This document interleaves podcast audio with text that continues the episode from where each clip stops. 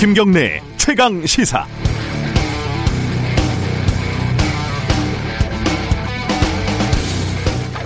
정의선 씨가 현대차 그룹 회장에 취임을 했습니다. 개인적으로 제가 알면은 축하는 해주겠지만 사실 현대차 그룹이라는 법인이 있는 것도 아니고 따라서 그룹 회장이라는 것도 법적으로는 유령에 가깝죠. 공정거래법상 동일인이라고 규정이 되지만 정의선 동일인 이러면 좀 없어 보이니까 그냥 예전에 하던 대로 회장이라고 부르는 거죠. 앞으로 현대차 그룹이 해결해야 할 가장 큰 난제는 지배구조 개편이라고들 합니다. 현대차 그룹은 아직 순환출자 고리를 제대로 끊지 못하고 있는 대표적인 재벌입니다. 어, 순환출자는 1%, 2%의 지분으로도 지역, 기업들을 지배할 수 있는 마법이거든요. 이 정의선 회장의 현대차 지분은 한 2.6%, 기아차 기분은 한 1.7%에 불과해요. 아버지 정몽구 씨의 현대차 지분 5.3%를 물려받고 싶겠지만 이게 또 상속세가 문제입니다. 그래서 실탄으로 준비했던 게 글로비스라는 회사인데 이건 더 신비한 마법입니다. 50억 원을 출자해서 자동차 운송회사를 만들어서 현대기아차 운송 다 몰아줘서 회사 쑥쑥 키우고 배당 수익, 지분 매각 수천억 챙기고 회사 상장시켜서 또 수천억 챙기고 화수분이 따로 없습니다. 재벌들은 항상 다 계획이 있었던 겁니다. 결국 현대차 그룹의 숙제라고 하는 지배구조 개편이라는 게 정의선 씨 개인의 그룹 지배력을 어떻게 유지하고 강화하느냐에 기결되는데 왜 여기에 모든 기업의 역량이 집중돼야 하는지 참 한심합니다. 비용이 너무 많이 듭니다. 10월 15일 목요일 김경래 최강 시사 시작합니다. 김경래 최강 시사는 유튜브 라이브 열려 있습니다. 실시간 방송 보실 수 있고요. 문자 참여 기다립니다. 샵 9730으로 보내주시고요. 짧은 문자는 50원, 긴 문자는 100원입니다. 스마트폰 콩 이용하셔도 좋고요. 이번 주는 문자 참여하신 분들 중에 10분을 추첨해서 모바일 커피 쿠폰 보내드리니까 많이들 참여해 주시고요. 오늘 1부에서는요, 뭐 옵티머스다, 라임이다, 이래가지고 좀 가려진 측면이 있는데, 삼성증권의 불법 행위, 이게 정무위 국감에 등장을 했습니다. 삼성 승계와도 관련이 있는 일이고요. 어, 더불어민주당 박용진 의원과 함께 짚어보고요. 2부에서는 최고의 정치 준비되어 있습니다.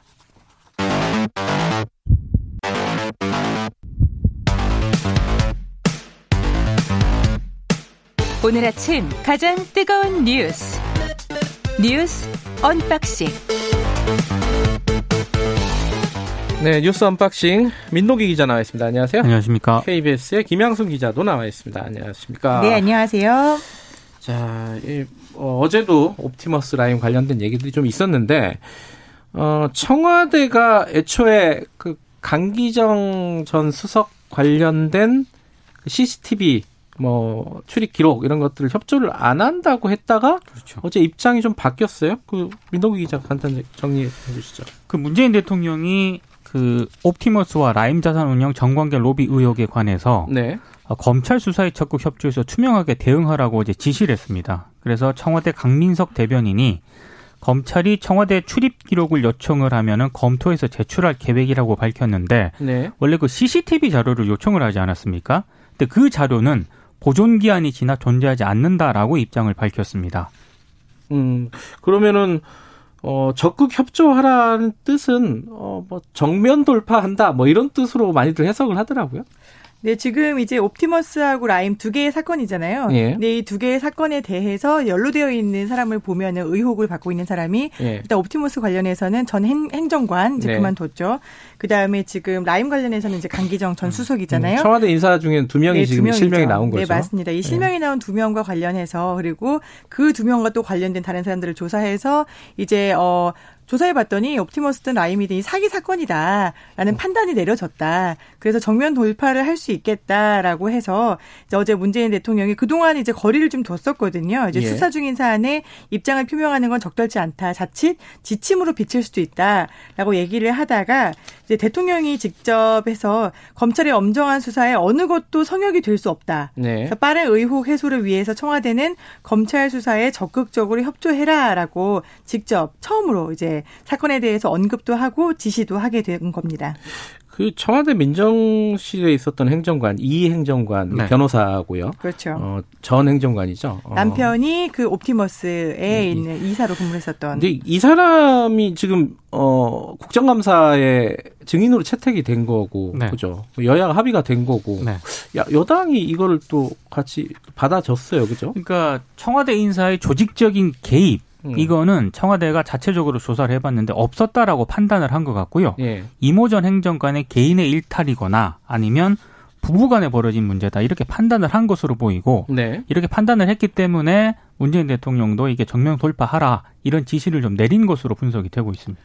이 행정관은 옵티머스랑 굉장히 관련이 깊어요, 그죠? 맞습니다. 남편뿐만 아니라 본인도 그렇습니다. 음. 본인도 역시 어, 지난해 10월에 청와대 민정수석실에 행정관으로 들어갈 때 본인 명의의 옵티머스 지분을 9.8% 그러니까 10% 정도로 그대로 갖고 있었어요. 예. 그러다가 이제 작년 말쯤에 이제 문제가 될 것 같다라는 소지가 좀 있으니까 이 주식을 차명 전환을 합니다. 음. 뭐 매각하거나 없앤 건 아니었고요. 그리고 나서 올 6월에 이제 옵티머스 사건에 대한 수사가 본격화됐을 때 비로소 예. 그만뒀거든요.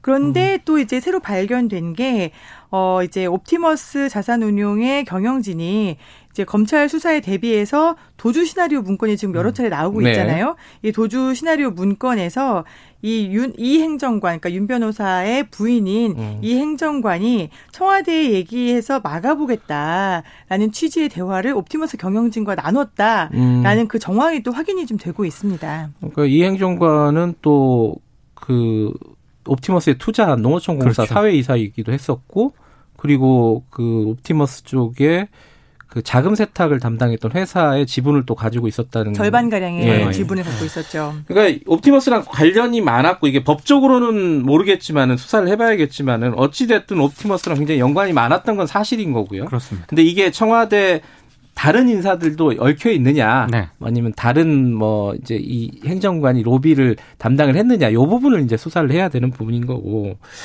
또 이제 지금 수사의 방향 중에 하나가 금감원 로비잖아요. 어제 네. 이, 이건 좀 헷갈립니다. 이게 그 이 행정관의 남편 윤석호의 말고 또 다른 윤 씨예요. 이거는 그죠? 그쵸. 금감원의 윤 씨. 그러니까 이게 예. 윤모라고 계속 나오니까 예. 같은 사람이 아니고요. 예. 지금 나오는 그 윤모 씨는 전 금감원 국장입니다. 네. 검찰이 이 금감원 윤모 국장을 윤모 전 국장을 소환 조사를 했는데요. 네. 김재현 옵티머스 대표에게 금융권 관계자들을 소개해주는 명목으로 수천만 원을 수수한 혐의를 받고 있고요. 네. 그리고 앞서 김재현 대표가 검찰 조사에서 이 윤 전 국장이 2018년 돈을 빌려달라고 부탁을 해서 직원을 시켜서 2천만 원을 건넸다라고 진술을 했거든요. 네. 물론 윤 전 국장이 이를 부인한 것으로 지금 전해지고 있는데 네. 이것과는 상관이 없는데요. 직접적으로 네. 이윤 전 국장이라는 분은 2014년에 예. 금융기관 임직원으로부터 금감원 징계 수위를 낮춰달라는 청탁과 함께 또 2천만 원 등을 받은 혐의로 지난해 구속 기소가 됐는데 네. 뭐 1심에서 집행유예형을 선고받은 뒤에 지금 항소심 재판을 받고 있습니다. 음, 이미 이미 어, 다른 데서 다른 네. 건으로 돈을 받았던 전력이 있는 사람이거든요. 네. 어쨌든 이 사람이 금감원의 뭐 로비 창구 역할을 한 거 아니냐. 검찰이 의심을 하고 있죠. 이렇게 의심을 하고 있는 상황인 거고. 지금 검찰의 수사가 좀 뭐랄까요? 적극적으로 바뀌었잖아요. 모드가. 그죠? 네. 윤석열 검찰총장이 수사팀을 대폭 증원해달라라고 음. 법무부에 요청을 했잖아요. 네. 그래서 이제 서울중앙지검에다가 어제 옵티머스 수사팀 검사 증원을 결정을 했어요. 네. 그래서 특수통이다라고 불리는 음. 이제 수사 경험과 전문성을 갖춘 검사 다섯 명이 지금 발령이 났고요. 네. 현재 옵티머스 수사팀이 14명 정도로 파악이 되고 있습니다. 네. 파견 검사들을 보면은 박영수 특검팀에 있었던 검사 그래서 이렇게 당시에 노승일 전 K스포츠 재단의 부장을 조사해서 폭로를 이끌어냈었던 그 네. 검사도 있고요. 그다음에 이제 삼바, 이제 삼성 바이오로지스 분식 회계 의혹에 참여했었던 검사들도 있어서 어, 또 이제 뭐 이명박 전 대통령의 다스 실소유주 의혹을 거, 조사했었던 검사도 있고요. 화려하네요. 네, 상당히 이제 화려하고 이제 네. 검찰 내부에서는 정말 특수통이다라고 음. 불려지는 그것도 약간 이제 중진급의 젊은 검사들이 많이 배치가 되어 있는 상황입니다. 예. 수사가 앞으로 좀 어, 예리해지고 넓어질 것 같다. 네. 면면으로 보면요. 그렇습니다. 그렇죠? 뭐 지켜는 봐야겠죠. 다른 얘기 좀 해보죠. 이게 좀 헷갈리는 얘기인데 이 추미애 장관 아들 군대 휴가 특혜 의혹. 아, 이거 어려 어려운데 어쨌든 여기에 핵심적인 그 증인이 그 당직 사병이라고 보통 불리는 그 현모 씨잖아요. 네. 근데 이제 이게 원래 현모 씨가 다들 아, 이 추미애 장관 아들은 뭐 탈영한 거다 사실상 그렇죠. 이렇게 얘기한 걸로 다들 알고 있었잖아요 보도를 조선일보에서 그렇게 했고 네. 근데 이게 좀 이상하게 흘러가고 있어요 그 김양승 기자가 요거는 전문이니까 이게 사실 예. 핵심이 됐었던 게 지난 석 달 동안에 탈영이었냐라는 예. 거 하고 외압이 있었냐 그렇죠. 그 윗선의 지시가 어. 있었냐 이 두 가지였잖아요 예. 그래서 이게 촉발된 것이 모두 당일에 그 서모 일병이 복귀하지 않았던 당일에 당직을 섰었던 현모 씨의 진술에서 모든 게 비롯이 됐습니다. 음흠. 그때 조선일보의 기사를 보면은 7월 6일자인데요. 어, 법무부 장관 서모 씨의 미복귀 의혹이 불거진 날 당시 당직 사병 현모 씨와 인터뷰를 했는데 이 당직 사병은 탈영과 다름 없었다. 음, 그러니까요. 그리고 윗선의 지시가 있었다. 음. 이렇게 얘기를 했다라고 분명히 인터뷰에 적시가 되어 있거든요. 예. 그런데 이 현모 씨가 조선일보를 상대로 정정보도 청구를 냈습니다. 언론중재위원회에. 그 저도 잘 이해가 안 됐어요. 왜냐하면 현모 씨는 본인을 이제 사기꾼이나 혹은 거짓말로 막 규정하는 그런 쪽에 굉장히 반발을 하고 있었는데 갑자기 조선일보를 상대로 정정보도 청구를 했단 말이에요. 그러니까 추미애 장관을 상대로 사과해달라라고 네. 하면서 고소하겠다라고 했었던 사람이 갑자기 조선일보를 상대로 정정보도를 해달라고 하니까 사람들이 뭐지? 어 이거 뭐지? 라고 다 네. 똑같이 생각을 했어요. 근데 알고 보니 어 이 친구 그러니까 현 씨는 조선일보 기자와 이렇게 인터뷰를 한 다음에 내가 하지도 않았던 말 탈영이라든가 네. 외압이라는 말을 아예 안 했다는 거예요. 예. 근데 이게 인터뷰 기사에 나오고 나서 지속적으로 제가 하지 않은 말입니다. 빼주세요라고 요청을 했다고 합니다. 아하. 그래서 저희 제이팀에서 어제 확인을 해보니까 그 이후에 한 달쯤 뒤에 한국일보와의 인터뷰에서 일부 언론 특히 조선일보에 제가 하지 않은 말이 나갔다. 음. 이거는 왜곡이다라고 또 인터뷰를 한 얘기가 나와 있어요. 네. 그래서 여기에 대해서 조선일보는 우리는 왜곡을 한 적이 없다. 너는 분명히 탈영이라고 얘기를 했다라고 계속 주장을 해왔거든요. 네. 그러다 보니까 이 현모 씨는 어, 이거는 왜 안 되지? 그러면 언론 중재를 해야겠다라는 걸 뒤늦게 깨달았다라고 얘기를 합니다. 음흠. 석 달이 지나서야 내가 이거를 기자한테 개인적으로 부탁을 해서 해결이 될 수 있는 일이 아니라 언론 중재라는 사항으로 방식으로 그냥 공식적으로 대응을 해야겠다라는 걸 깨달았다라고 얘기를 하고 있는 거예요. 그러니까 이 당직 병사의 마 주장의 핵심은 본인이 탈영이라는 말을 한 적이 없다라는 단어 거잖아요. 자체를 안 썼다는 네. 겁니다. 근데 이제 조선일보는 그럼 근데 거기에 대해서 자기들은 근거 있다 이렇게 얘기를 했잖아요. 조선일보가 네, 입장문이 좀 웃겼어요. 네. 그러니까 조선일보가 입장문을 처음에 냈을 때는요. 예. 녹취도 있고 직접 면담한 자료도 있다. 그러니까 그, 그 당직 병사가 거짓말하고 있다 이런 그렇죠. 시, 취지잖아요. 그런 식으로 예. 얘기를 해서 아, 근거를 가지고 기사를 작성했다라고 얘기를 했는데 예. 아, 처음에 이제 조선일보가 굉장히 세게 나왔는데요. 이게 그 KBS 등이 취재를 하면서 네. 이게 좀 입장이 좀 바뀐 것 같습니다. 어제 KBS 뉴스가 나왔는데 네. 그것, 그건 또, 또 다, 완전히 또 다른 얘기더라고요. 그 조선일보에서는 지속적으로 네. 우리는 증거가 있다, 녹취가 있다, 네. 없다는 증거를 네가 대라라고 현 씨한테 얘기를 한 거예요. 네. 우리가 보통 인터뷰를 하는 기자가 녹취를 하지 말을 하는 사람이 내 말을 녹취하진 않잖아요. 네. 그러니까 현 씨는 난 증거가 없으니까 너무 억울했던 거고 그 기자를 상대로 지속적으로 이제 피해 고충을 얘기를 한 겁니다. 그런데 조선일보가 입장이 바뀐 데에는 이제 이 해당 기자가 조선일보의 기사를 쓴 기자가 현모 씨 측에 문자를 보내요. 사실 현 씨와의 인터뷰 녹취록에는 탈영이란 단어가 없었습니다. 음흠. 제가 기사를 쓰면서 탈영과 다름없다라는 말을 임으로 넣었습니다. 예. 라고 이제 고백을 한 거죠. 예. 네, 그리고 자기가 책임을 지겠다라고까지 얘기를 합니다. 예. 네, 이 문자가 있다는 점이 좀 알려지면서 조선일보 측에서는 KBS에 정정 보도를 하겠다라고 알려왔다고 합니다. 아, 이제는 이제 근거가 있다는 말은 좀 들어갔고 예. 그 혹시 오늘 내지 않았을까 싶어서 좀 봤는데 아 봤어요? 어. 없더군요. 오늘은 없었습니다. 내일 내겠죠. 어, 자 조정래 작가 얘기 잠깐만 해볼까요? 이게 이것도 좀 비슷한 일인데 물론 이제 건은 그렇죠. 다르지만은 조정래 작가가 그 간담회에서 그 얘기 했잖아요. 어, 일본 유학 갔다 오면 다 친일파다 이런 식으로 음. 얘기를 했다고 막 언론인들이 보도를 했어요. 근데 이게 또 아, 여기에 대해서 뭐 진중권 씨 같은 사람들은 엄청 비판을 했고, 야, 이것도 아니라는 얘기들이 좀 나오고 있어요. 그, 이거는 민동기 기자가 좀 얘기 좀 해주시죠. 그러니까 조종래 작가가 지난 12일 그 등단 50주년 기자간담회를 가졌거든요. 예. 얘기를 하면서 친일파 단죄 필요성을 강조를 하면서 어, 마치 이제 조선일보하고 동아일보 등을 등을 보면은 일본 유학생은 다 친일파 음. 이런 식으로 제목을 뽑았습니다. 네. 근데 이제 이게 좀 논란이 확산이 되니까 아, 조정래 작가가 뭐 KBS 주진우 라이브 등에 나와가지고요. 음.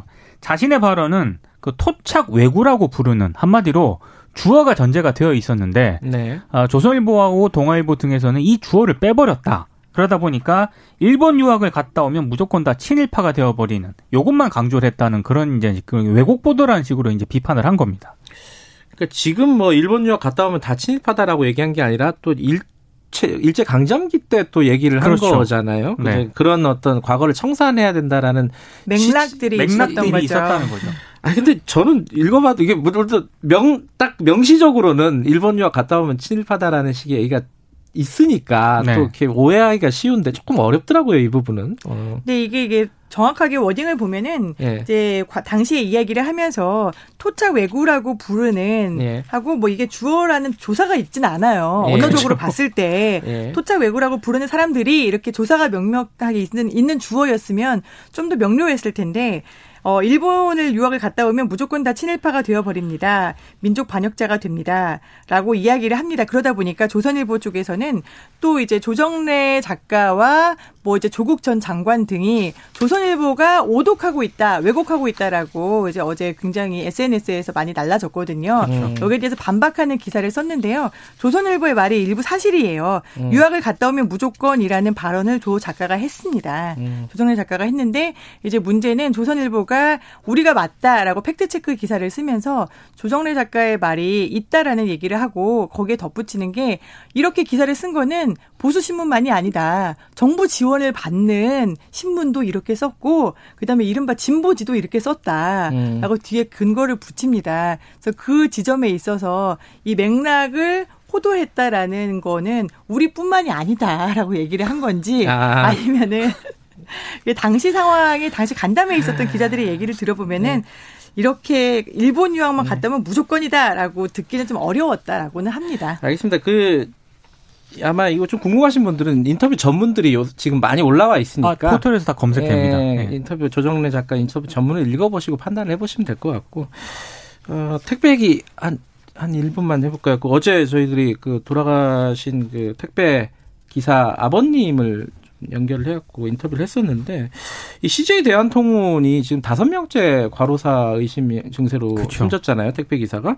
근데 요번에 나온 얘기는 좀 다른 얘기인데 산재보험 어, 가입 신, 가입 신청을 안 하겠다라고 이제 택배 기사들이 적는 게 있잖아요. 네. 그 부분이 누가 대신해 줬다, 대리 작성했다 이런 의혹이 나오고 있어요. 원래 그거를 그 특고, 그러니까 그 택배 업무를 시작하는 네. 노동자가 일을 시작한 바로 다음 달 15일까지 사업주가 신고를 해야 되는데 이것도 한 3년 넘게 안 하고 있었고요. 네. 그리고 지난 9월에 이제 신고를 했는데 12명이 신고를 했는데 갑자기 9명이 닷새 뒤에 한꺼번에 산재보험에 가입하지 않겠다라는 신청서를 냈다는 겁니다. 근데 네.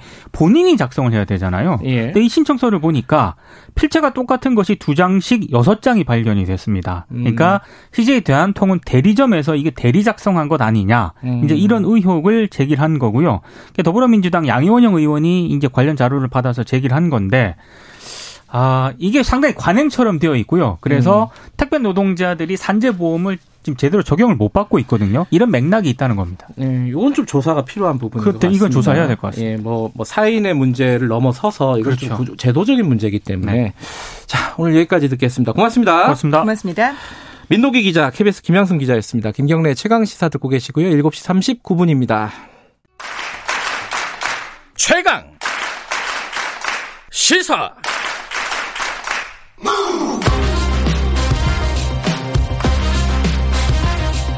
지금 여러분께서는 김경래 기자의 최강 시사를 듣고 계십니다. 네, 국감이 한창입니다. 국감 중에 각 상임위가 뭐 다들 열심히 하고 있지만 가장 뜨거운 곳이 어, 정무위인 것 같습니다. 이 정무위에서 지금 옵티머스 라임 이 건을 다루고 있고, 근데 그거 말고도 여러 가지가 있어요. 그 중에 어제는 삼성 승계 작업 관련돼서 좀 어, 지금까지 나왔던 얘기랑 좀 다른 얘기가 나왔습니다. 삼성증권. 이 물론 이제 이게 간헐적으로 나온 얘기긴 한데 많이들 주목하지 않고 있던 부분이죠. 어, 여기에 대해서 삼성증권이 삼성 승계 작업에서 어떤 역할을 했는지 어떤 불법적인 행위를 했는지 이 부분을 어, 적극적으로 제기한 의원을 저희들이 모시고 얘기 좀 나눠보겠습니다. 더불어민주당 박용진 의원 나와 계십니다. 안녕하세요. 안녕하세요. 박용진입니다. 어, 삼성킴이라고 소개를 해야 되는데 삼성 깜빡했네요. 지킴이. 예, 예. 근데 국, 정부의 국감이 사실 옵티머스 라인 뭐 이것 때문에 되게 시끄럽잖아요. 예, 예. 어, 그뭐 이거를 문제 제기한 분 입장에서는 좀 뭐랄까 이게 혼자 이거만 한다 뭐 이런 느낌도 있으실 거예요. 외로운 느낌도 있었을 것 같아요. 300명 국회의원들 중에 네. 어쨌든 한 명이라도 음. 어 국민들 전체를 속이고 네. 기업의 이익을 망가뜨리고 음. 어그 본인의 어떤 그 사적 이익을 취득하는 그러니까 이제 승계 작업이라는 건데 네. 이거를 하기 위해서 계열사를 동원했다. 음. 이거 자체도 황당한 일이거든요. 음. 그런데 그 삼성물산은 이재용 부회장의 그 경영권 승계를 위해서 삼성물산한테 불리한 합병을 한 거잖아요. 제일모직하고 삼성물산하고 합병할 때 말씀하시는 거죠. 예. 예. 그런데 그 삼성물산에는 이재용 어, 부회장의 주식이 한 주도 없어요. 그러니까 자기 음. 주식이 하나도 없는 사람을 위해서 그 회사의 경영진과 이사진이 다 달라붙어서 그 일을 했고 네. 계열사인 삼성증권이 동원됐던 점을 이번에 저는 음. 지적을 했는데 어쨌든 시, 그 시장 경제나 뭐 자본 시장에서 신뢰, 투명성 이게 제일 기본이거든요. 네. 이런 걸 다 망가뜨리고 이렇게 아, 했었던 일을 지금이라도 좀 바로 잡는 게 되게 중요하겠다는 생각입니다. 삼, 구체적으로 삼성증권이 그 합병 과정에서 삼성물산과 제일모직이 합병 과정에서 어떤 역할을 했다는 거예요?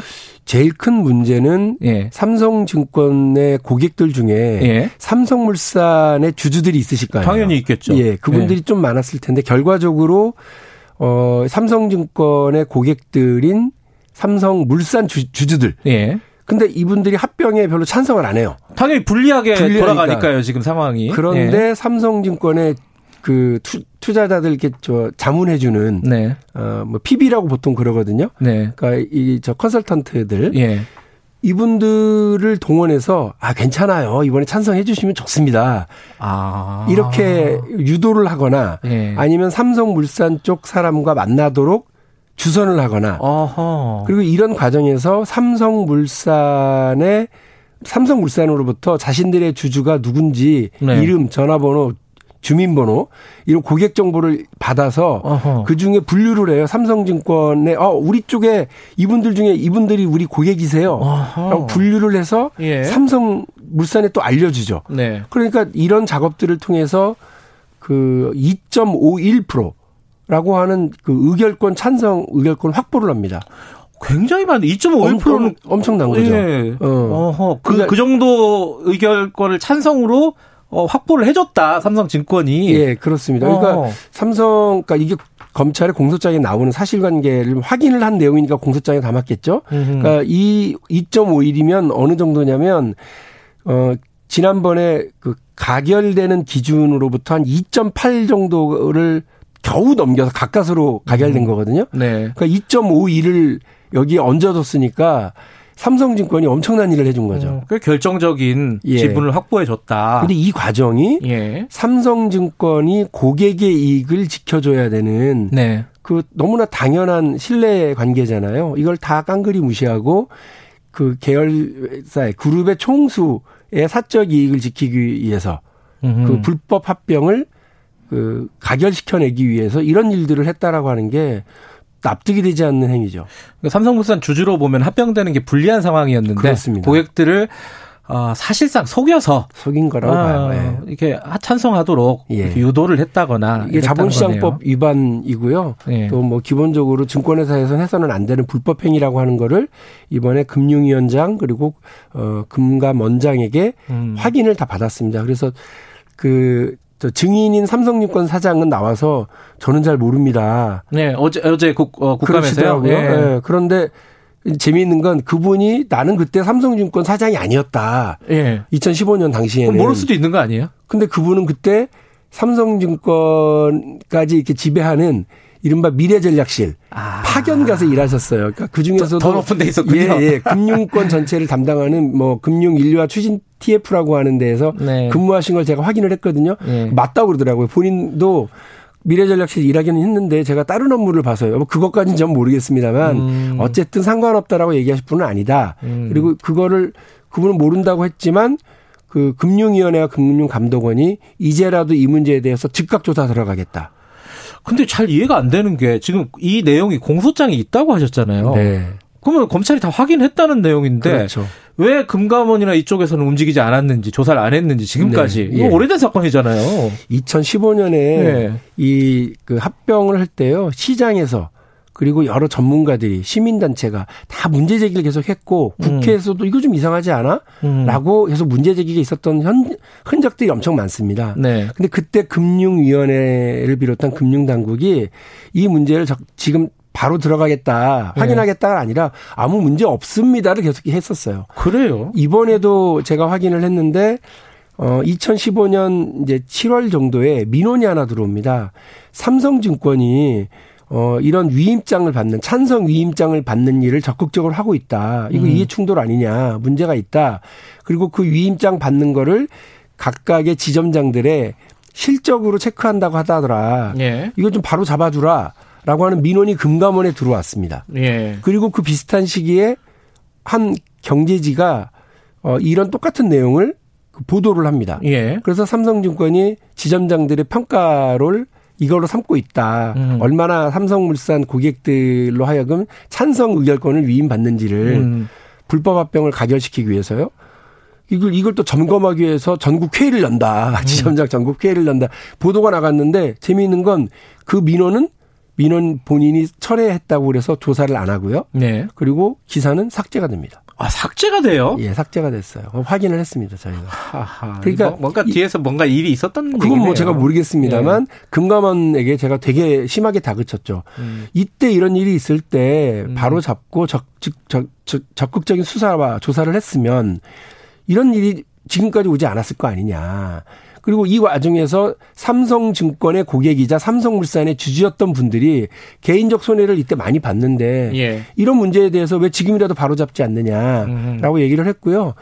검찰은 공소장에는 이런 일들 다 담아놨지만 삼성증권을 기소하지는 아직 않았습니다. 뭐 그것도 좀 궁금해요. 왜 수사를 해가지고 기소를 하지 않았을까? 삼성증권을 두 가지가 있는데요. 네. 그삼 그 검찰 측에서는 이 문제도 추후에 기소 여부를 검토하겠다고는 했어요. 아 그래요? 네, 그리고 음. 또 하나는 어, 적극적인 수사에 적극적인 협조를 했었을 가능성이 있습니다. 음. 그, 그거는 어, 똑같이 역시 공범 관계에 있는 회계 예, 법인들이 예, 있거든요. 예. 이 회계 법인들도 아직 기소를 안 했어요. 음흠. 수사에 적극적으로 협조를 했고 증거 자료를 어, 다 제출을 했으면 어, 기소해서 좀 빼주기도 하고 그러나 봐요. 뭐 검찰 만들어니까 그런 일종의 거. 플리바게닝 같은 예, 예. 그래서 좀더 예. 지켜볼 생각이고요. 그러나 제가 왜 이걸 금융위 금융감독원에 어, 국정감사에서 이걸 다시 꺼냈느냐면 이거는 5년 전에 바로잡았어야 될 일인데 지금까지 방치했고 네. 검찰 수사 단계라고 방치했고 음. 이전에도 재판 중이라고 방치하면 안 된다. 왜냐하면 음. 이런 일들은 수사로 인해서 확인돼야 될 부분들도 있지만 네. 행정 당국, 감독 당국인 금융위 금감원이 지금이라도 바로 잡아서 행정 처분을 해야 될 것들도 많거든요. 네. 그런 것들 빨리빨리 찾아서 즉각 처분하시라라고 했던 게 제 요구입니다. 물론 이제 옵티머스 라임 이건 수사 중이긴 한데 이번 건도 그렇고 삼성증권 건도 그렇고 금감원은 참 일을 제대로 못 하네요. 이거 뭐 문제가 있는 거 아니에요, 금감원이? 문제가 있죠. 네. 어 저는 그 이게 다 복잡한 일들 일단 복잡한 음. 전문적인 문제들이긴 하거든요. 그런데 금감원이 숫자가 뭐 인력이 적지는 않음에도 불구하고 하도 이런 일들이 많이 벌어지니까 그 이 관련된 업무를 담당할 수 있는 이른바 특사경 음. 숫자가 이제 10명 정도밖에 없다는 거예요. 특별 사법 경찰. 예. 예. 옛날에는 그러니까 이제 합동 수사단이라고 그래 가지고요. 예. 그 남부지검하고 같이 이 수사단을 구성을 해가지고 들여다보고 전문적으로 압수수색도 하고 했었는데 이걸 해체시켰어요. 음. 그래서 남부지검에서도 특사경 숫자 모자라니까 좀 그 이 특사경 숫자를 늘려라라고 네. 얘기를 했는데 이거를 청원하는 건 금융위가 음. 그리고 이거를 그 인원을 내주는 건 법무부 장관이 이렇게 음. 하거든요. 근데 금융위원회는 또 자기들이 자본시장 조사단이 있으니까 여기 그 권한을 뺏길까봐 그러는지 잘 모르겠습니다만 특상이 확대되는 걸 원하지 않더라고요. 어, 어쨌든 이런 문제도 좀 바로잡으려고 하고요. 예, 예. 금감원이 좀 분발해야 될 건 분명합니다. 예. 네. 아, 모신 김에 이거 하나 여쭤보려고 했는데 시간이 한 1분밖에 안 남았네요. 아, 2분 정도 남았군요. 네. 삼성생명법 있잖아요. 예. 이게 이제 보험사가 특정 회사 자산의 3% 이상의 지분을 가지면 안 된다는 거잖아요. 계열사에. 아, 계열사에. 예, 예, 예. 근데 그게 이제 자그 지금까지는 시가로 안 하고 또 주식을 살때 네, 취득할 때 원가. 예. 그러니까 삼성 전자 주식이 그 저기 액면 분할하기 전에 보면 250만 원, 260만 원이 예. 있잖아요. 지금은 한 8만 원, 9만 원 하는 모양이던데 그걸 천 원에 평가해 주는 네. 방법으로 해서 편법으로. 그러니까 했죠. 이 법이 통과되면 많이 팔아야 되는 거잖아요. 삼성 증권이 예, 예, 삼성 전자의 주식을. 예. 이 법은 어떻게 되고 있어요? 지금 뭐 이제 법안 심사 소위에서 이제 논의에 들어갈 음. 생각 단계에 있고요. 네. 이게 지금 이 법이 통과되지 않더라도 이번에 논의되고 있는 금융그룹 감독법. 네. 에 의해서도 삼성증권의 삼성 삼성생명의 삼성전자 주식을 과도하게 많이 가지고 있는 건 되게 위험한 일이거든요. 네. 이거를 처분해야 되는 상황이고 또 국제적인 회계 지침의 IFRS의 네. 도입도 곧 되기 때문에 그걸 해서라도 삼성생명은 어쨌든 이걸 처분을 해야 돼요. 음. 근데 한 20몇 년 진영은 자기들의 특혜와 특권을 버리지 않으려고 지금 계속 그러는데 네. 옳지 않습니다. 다른 보험회사가 계열사나 뭐 혹은 주식에 어느 정도나 고객 자산을 그 투자했느냐만 0.7이에요. 전체 음. 자산에. 음. 그런데 여기 삼성생명만 유독 14%가 넘어요. 누구 때문에? 삼성전자 주식을 너무 많이 가지고 음. 있기 때문에 이거는 그 안전 안전한 자, 음. 그 고객의 투자 자산 운용의 지침에 위배 되기 때문에 국제적 기준에도 위배되기 때문에 반드시 이건 처분을 해야 돼요. 이건 나중에 좀 다시 한번 살펴볼게요. 네. 박영진 의원이었습니다. 고맙습니다. 감사합니다.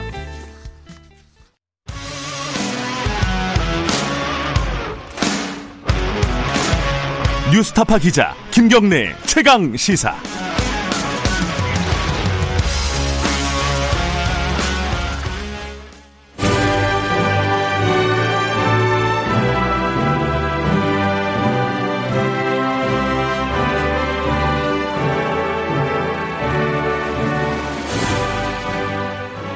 전국의 가장 뜨거운 현안을 여야 의원 두 분과 이야기 나눠보는 시간입니다. 최고의 정치. 오늘도 두 분 나오실 예정입니다. 더불어민주당 홍익표 의원 나와 계십니다. 안녕하세요. 네, 반갑습니다. 홍익표입니다. 그리고 국민의힘 윤영석 의원은 오고 계십니다. 오고 계실 때까지 둘이 좀 얘기하겠습니다. 김경래 최강 시사는 유튜브 라이브 열려 있고요. 어, 문자 참여 기다립니다. 샵 9730 짧은 문자 50원, 긴 문자 100원. 스마트폰 콩 이용하셔도 좋고요. 어, 문자 보내주시면 10분 추첨해서 어, 커피 쿠폰 보내드리니까 많이들 질문, 뭐 의견 주시면은 감사하겠습니다. 국감 얘기 오늘 좀 할 건데, 어, 홍익표 의원님은 요번 국감 딱 준비하시면서 이거는 꼭 하고 싶었다. 네. 요거는 문제 제기하거나 뭔가 제도 개선이라든가 이끌어내고 싶었다. 뭐 이런 게 있으셨어요?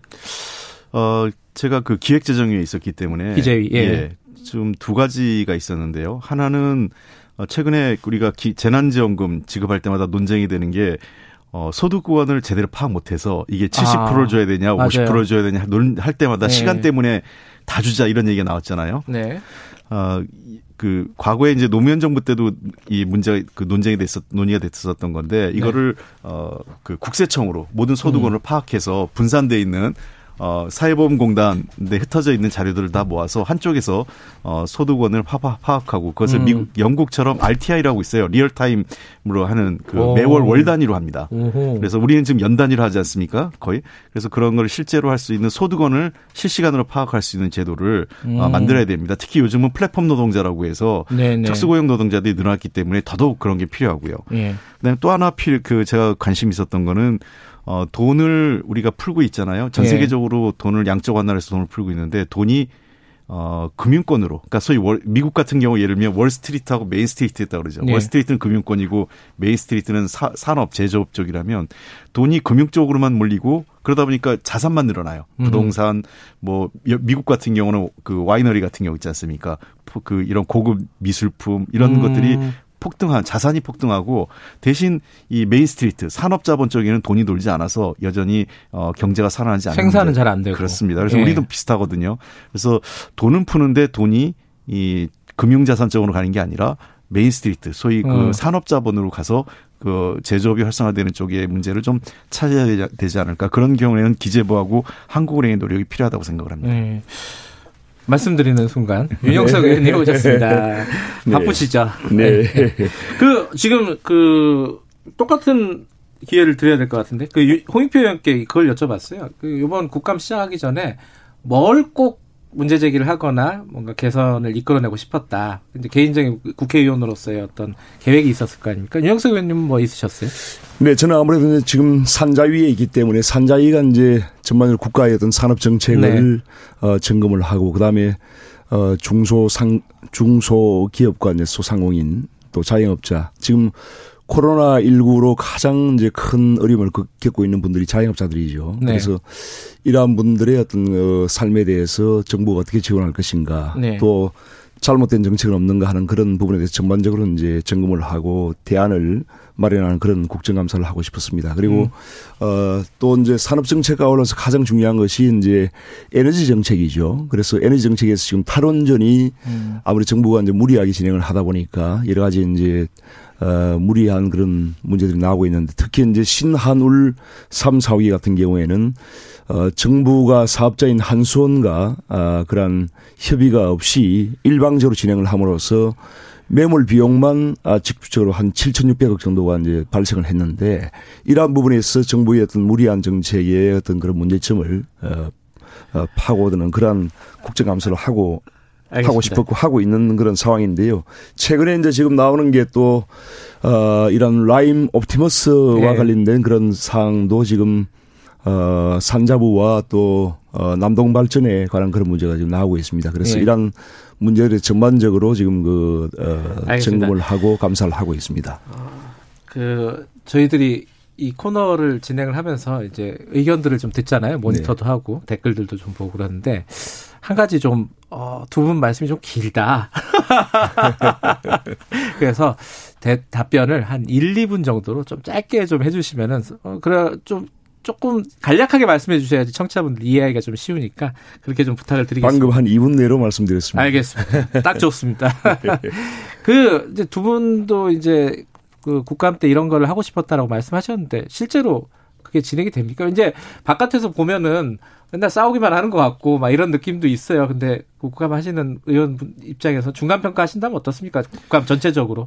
글쎄요. 어, 홍익표 의원님. 예. 음, 그 이런 면도 있는 것 같아요. 그 국감에서 정, 뭔가 자극적이거나 네. 정쟁적인 요소를 갖고 와야만 언론에 부각이 됩니다. 그렇죠. 예. 그러니까 저는 저 언론사에도 좀 부탁하고 싶은 게요. 어, 국감의 취재를 국회 출입 기자들이 하는 게 아니라 어, 부처 출입 기자들이 했으면 좋겠어요. 항상 얘기하는데 잘 안 돼요, 그게. 네. 왜 그러냐면 어, 아무래도 국회 출입 기자들은 정쟁에 더 관심이 많습니다. 맞아요. 그리고 네. 부처의 이해가 상대적으로 떨어지죠. 뭐 제가 능력이 부족하다는 게 아니라 안 해왔잖아요, 그 일을요. 음. 근데 부처 출입 기자들 같은 경우는 굉장히 관심이 있었고 그 어떤 사안에 대해서 이해가 있지 않습니까? 맞아요. 그 다뤄왔기 음. 때문에 그래서 언론사가 국감 기간만이라도 부처 출입 기자들이 국회에 들어와서 어, 국감 취재를 하는 게 저는 훨씬 정책 국감을 유도하는 게 좋, 다 음. 생각을 합니다. 언론에서 늘 좀 자극적인 소재, 그 다음에 음. 어, 서로 간에 좀 정쟁 소재만을 부각하는 거를 언론이 받아주면 네. 뭐 국회의원도 사람인데 그렇게 따라가게 돼 있어요. 음흠. 그래서 저는 이 부분은 정치권의 책임도 있고 언론도 조금 더 공적 책임을 좀 같이 가졌으면 아, 좋겠다 생각이 크죠. 있습니다. 그 네. 지금 홍, 홍 의원님께서 말씀하신 게 이 뉴스룸 에서 굉장히 많이 논의가 되는 부분인데 예. 이 관행이 잘 안 고쳐져요. 이게 예.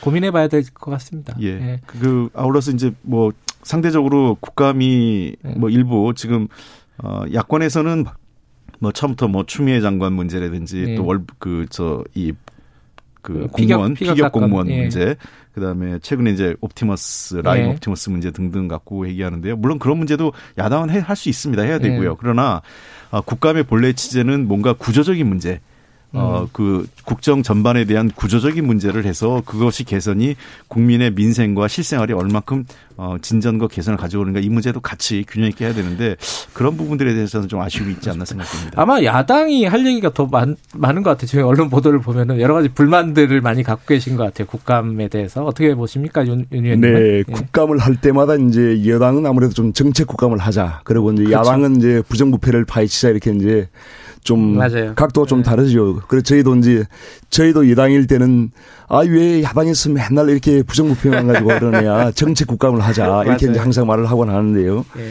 이번에도 사실 이제 여러 가지 야, 어, 현 여권과 현 정부의 여러 가지 부정부패가 많이 지금 제기되고 있는 그런 상황인데 네. 문제는 이제 지금 그 여당이 워낙 압도적인 의석을 가지고 있다 보니까 정인 채택 이런 부분에 있어서 사실 이제 지금 여당이나 현 정부에 불리한 그런 정인들은 전혀 지금 채택을 안 해주고 있습니다. 그러다 음. 보니까 이게 국감이 상당히 이제 정인이 나와야지만 이 여러 가지 문제를 파헤칠 수가 있는데 정인 채택을 아예 이제 동의를 안 해주다 보니까 상당히 어려움이 많고요. 네. 어, 그렇다 보니까 이제 또 저희가 보통 이제 야당에서 문제 제기를 하고 하면 야당은 수사권이 없기 때문에 결국은 검찰이나 이제 감사원에서 이걸 수사를 해줘야 되거든요. 수사를 하고 조사를 해서 이제 그걸 네. 밝혀야 되는데 지금 구조적으로 이제 그 야당에서 아무리 이제 문제 제기를 하더라도 어, 수사권이 없다 보니까 한계가 있고 결국은 검찰이 이제 적극적으로 수사를 해서 밝혀야 되는데 지금 이제 추미애 법무부 장관이 아무래도 이제 추미애 라인 어, 검사들을 이렇게 다 이제 서울중앙지검 또 대검 이렇게 다 심어놓다 보니까 실제적으로 여러 가지 어떤 이 부정부패에 관한 사항들이 수사가 제대로 안 되고 있습니다. 또 네. 감사원도 지금 뭐 여러 가지 어, 감사원의 그런 어, 현 정부에 대한 문제 제기에 대해서 현 정부가 자꾸 찍어, 찍어 누르는 식으로 하기 때문에 네. 이 검찰과 이 감사원과 같은 이런 사정기관들이 지금 제대로 기능, 기능 수행이 안 되다 보니까 야권의 어떤 문제 제기에 상당히 좀 한계가 지금 노정되고 있는 그런 상황이라고 볼 수 있죠. 증인 채택에 대해서 불만들이 많은 것 같은데 야당은 여당이 너무 의석수 앞세워가지고 너무 안 들어주는 거 아니냐 이런 얘기 있잖아요. 그 여당도 불만이 많습니다. 아, 그래요? 어떤 불만이죠? 여당은? 네. 사실 증인 채택도 최종적으로 그 다수결로 표결을 하면 되는데 네. 다수결 표결을 안 하고 있죠 우리 당이요. 음. 그 여야 합의를 지금 그 어느 정도는 하면서 가려고 그 합의제에 살려다 보다 보니까 네. 어, 우리 쪽 같은 경우는 사실은 뭐 기업 쪽이나 예. 어, 민간 기업에서 여러 가지 문제들 갑, 그 갑질 행태, 재벌의 오너들의 어떤 독주나 이런 문제들 좀 하면은 그거는 또, 또 야당에서 국민의힘당에서 또 다 반대를 해요. 음. 그래서 서로 보면 증인 채택 과정에 보면 서로 간에 그 기피합니다. 하나씩 빼고 이렇게 하다 보니까 결국은 아무도 그 저 올 수 없게 되는 그런 현상이 별 비어지기 때문에 차제하간 제도적인 방안을 좀 그 모색할 필요도 있다고 생각을 해요. 이 문제에 음. 대해서는요. 뭐 아이디어가 있어요. 맨날 증인이 되니 안 되니 막 싸우기만 하고 해결이 잘 안 되잖아요, 사실은. 어떻게 뭐 아이디어가 있어요? 아니면 저는 이렇게 했으면 좋겠어요. 네. 어, 각 당의 쿼터를 할당해서 쿼터 의석에 따른 어허. 쿼터를 할당해서 그 쿼터만큼은 무조건 부를 수 있게 한다든지. 아. 근데 본인이 안 나오는 건 뭐 그건 상관없는 거고. 거고요. 어. 어떻게 이런 이런 아이디어는 어떻게 뭐, 보세요? 증인 채택에 관한 문제는 방금 이제 말씀하신 우리 홍 의원 말씀하신 그런 부분도 네. 그 상당히 합리적인 방안이 될 수 있다고 생각합니다. 네. 하고요. 더 문제는 이제 이 국정감사가 이제 1년에 한 번밖에 없지 않습니까? 아. 그래서 이제 입법부가 입법부인 국회가 이제 정부를 상시적으로 이제 견제하고 감사를 감시를 해야 되는데 네. 한 분밖에 없고 또 이제 야당이 아무리 문제를 제기해도 어, 국회는 수사권이 없기 때문이에요. 예. 수사권도 없고 조사권도 사실상 없죠. 없죠. 그렇다 보니까 이제 이게 상당히 어, 한계가 있는 상황인데 어, 앞으로 그 감사원을 국회로 이관하는 것도 상당히 적극적으로 검토를 해야 됩니다. 그래서 어, 미국 미국이나 이 선진국에서는 어, 많은 국가들이 이제 국회에 이런 감사 기능을 어, 상시적인 감사 기능을 두고 있기 때문에 감사원은 결국은 이제 대통령과 행정부를 감시해야 돼요. 그런데 네. 이것이 이제 대통령 직속으로 있다 보니까 실제적으로 기능이 한계가 많습니다. 그렇기 음. 때문에 차후에 이러한 국정감사를 하고 나서 국정감사를 통해서 어, 발굴된 많은 문제점들이 어, 음. 신뢰성 있게 감사가 되기 위해서는 감사원을 국회로 이관하는 것이 꼭 필요하다고 생각합니다. 아 마 어떻게 생각하세요? 그거 그게 아마 헌법 사항일 거예요. 어, 아, 그래서 감사원이요? 예, 예. 아하. 저는 개인적으로 전 찬성입니다. 음. 아하. 어, 감사원이 그 미국도 그렇고 윤영석 의원님 말씀하신 것처럼 음. 국회에 와 있기 때문에 저는 뭐 야당 시절부터 그게 필요하다고 생각을 했기 때문에 그래요? 필요하면 감사원은 마장에 그 개헌할 때 어, 포함해서 이 문제는 국회로 이관하는 문제는 적극적으로 네, 필요한 사항이라고 생각합니다. 이렇게 네. 어, 얘기가 잘 통하는데 사실 이제 또 구체적인 사건으로 들어가서 얘기가 잘 안 통하는 네. 경우, 들이 많습니다. 어, 구체적으로 이게 사실 어, 이번 국감에서 여러 가지 정책적인 부분도 있지만은 어쩔 수 없이 제일 시끄러 시끄러운 게 지금 라임하고 플라, 아, 프라이가 아니라 옵티머스 사건입니다. 그죠? 이게 이제 야당에서는 권력형 비리 게이트 이렇게 규정을 하고 있고 여당에서는 이게 너무 불려졌다. 그냥 단순 금융 사기다. 이렇게 지금 얘기를 하고 있지 않습니까? 이거 먼저 권력형 게이트다라고 얘기하는 근거들이 좀 부족한 거 아니냐라는 어, 의견에 대해서 어떻게 생각하세요, 윤 의원님은? 부족하다고 하는 이제 견해는 예. 이제 현 여권 인사들의 그런 어, 말 네. 얘기들이죠. 그런데 실제 이제 라임이 지금 1조 6천억 원 그리고 어, 옵티머스가 지금 5천억 원의 그런 초대형 금융비리 사건 아니겠습니까? 그렇죠. 그런데 예. 공통적으로 이 두 사건에 지금 개입된 것이 청와대 핵심 인사들이 지금 개입이 되어 있습니다. 네. 라임 같은 경우에는 지금 강기정 어, 전 정무수석, 네. 정무수석이 실제 라임의 그 대표를 만났다는 거 아닙니까? 네. 만나서 지금 이제 금품을 수수했는지는 밝혀야 되겠지만은 일단 만났다는 것이고 그 다음에 어 여당 여당인 민주당의 지금 현재 국회의원들 그리고 전직 국회의원들이 어 이란 라임의 그런 펀드의 가, 어, 대표자들과 만나서 여러 가지 이제 어 개입을 했는데 그 내용은 결국은 이제 라임이 상당히 1조 6천억의 그러한 어, 막대한 펀드를 조성을 해서 결국 환매 중단 사태가 발생을 했는데 파산을 한 거죠. 네. 말하자면은 그런 과정에서 이제 금감원이 어 엄중하게 그 관리를 하고 운영에 대해서 감독을 했더라면은 이런 문제 발생하지 않았을 텐데 네. 그러한 금융감독원의 어떤 관리 감독의 어, 상당히 부실하게 되도록 뭔가 현 여권 인사들이 개입을 했다는 것이 지금 나오고 있는 겁니다. 음. 그리고 이제 옵티머스 같은 경우에도 지금 그 문건이 발견됐는데 거기 보면은 법률권 인사라고 할 수 있는 이현재 전 부총리 또 최동욱 전 검찰총장 이런 분들이 네네. 이제 고문으로 관여가 돼 있고 이런 분들이 이제 실제 옵티머스 같은 경우에도 공공기관의 어떤 발주 공사 확정 채권을 채권에 투자한다 이렇게 음. 이제 어, 외부적으로는 밝히면서 실제적으로는 자기들이 설립한 유령 회사죠. 네. 그런데다 투입을 해서 결국은 돈을 다 이렇게 빼돌린 그런 네. 정황이 지금 발견되고 있는 상황인데 이러한 과정에 청와대에 근무하는 행정관이 어 직접 개입을 했고요. 그다음에 그 청와대에 근무하는 그 행정관의 이제 남편이 남편. 남편이 네. 또 옵티머스에 실제 이제 운영하는 그런 역할을 하는 그런 관계를 굉장히 밀접한 그런 커넥션이 연결되어 있는 겁니다. 그래서 이러한 과정에서 청와대가 직접적으로 어떤 금감원의 그러한 이런 펀드의 부실 운영을 제대로 감시하지 않고 감독하지 않았기 때문에 막대한 그런 피해가 발생했다는 것이 지금 나오기 때문에 이것은 뭐 권력 이것이 권력형 비리가 아니면 무엇이 권력형 비리겠습니까? 음. 자, 근데 예, 그홍 의원님 말씀 좀 들어보죠. 네. 어, 그 지금 윤영석 의원님 하신, 하신 말씀은 아직 네. 확정된 것은 하나도 없습니다. 그러니까 뭐 개입했다도 사실이 아니고요. 개입의 의혹이죠. 지금 언론들이 그런 의혹들을 야당과 언론에서 의혹을 제기하고 있는 거고 어, 물론 저는 뭐 대통령께서도 얘기하셨고 저도 그렇고 저는 이 금융 문제에 관련돼서 부당한 그 개입을 했거나 또는 그 저 정치적 그 어떤 압력을 행사했다고 하는 경우에는 네. 매우 엄벌이 쳐야 된다고 생각합니다. 어, 미국에서도 그렇고요. 그 자본주의 경제, 시장 경제에서 가장 문제는 시장 질서를 왜곡하거나 네. 또 시장 질서에 그 부당하게 개입해서 어, 이 피해를 야기하는 것에 대해서는 굉장히 엄격하게 다루고 있습니다. 네. 어, 그래서 미국에서 가장 중범죄 중에 하나가 위조 화폐 뭐 많이 같은 음, 거겠죠. 그래요? 예. 음. 그리고 이 금융 사기와 관련돼서도 굉장히 엄격하게 다루고 있고 중범 네. 중벌을 하고 있습니다. 상대적으로 우리나라가 이 형벌이 매우 낮죠. 예, 저는 이 사법부에서도 이 문제를 좀 더 엄격하게 다뤄야 된다고 생각을 하는데 어 권력형 게이트라고 얘기하면 네.